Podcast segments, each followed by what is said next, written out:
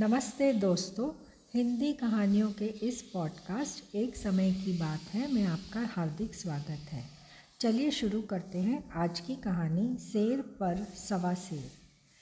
एक समय की घटना है कि बहुत बड़ी संख्या में खरगोश एक स्थान पर एकत्रित हुए और उन्होंने अपने कष्टपूर्ण जीवन के विषय में विचार विमर्श किया।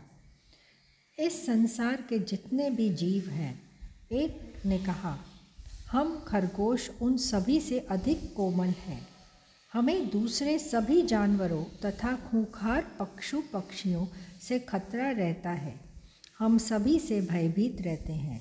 हमसे कोई भी भयभीत नहीं होता। यहाँ तक कि मनुष्य भी हमारा मांस खाते हैं।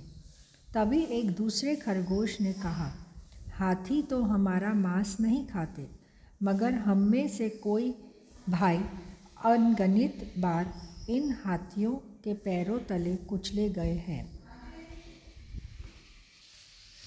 तीसरे खरगोश ने कहा, यह संसार हम जैसे दुर्लभों और लाचारों के लिए नहीं है।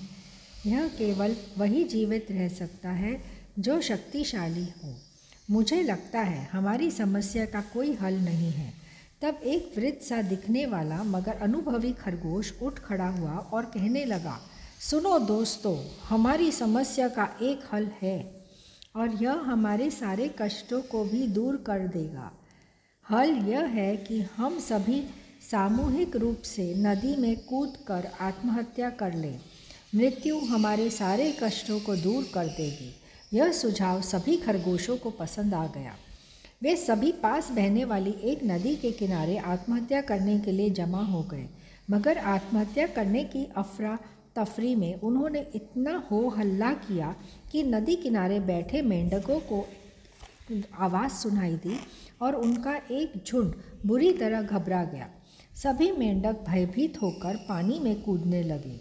यह देखकर बूढ़े खरगोश ने अपने साथियों को नदी में कूदने से रोकते हुए कहा, मेरे भाइयों, हमें धैर्य रखना चाहिए और इस संसार में कुछ अधिक दिनों तक जीवित रहने का प्रयत्न करना चाहिए।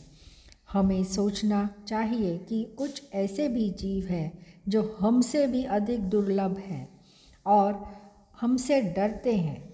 इस संसार में हर प्राणी किसी न किसी से डरता है। इसमें कोई बुरी बात नहीं है।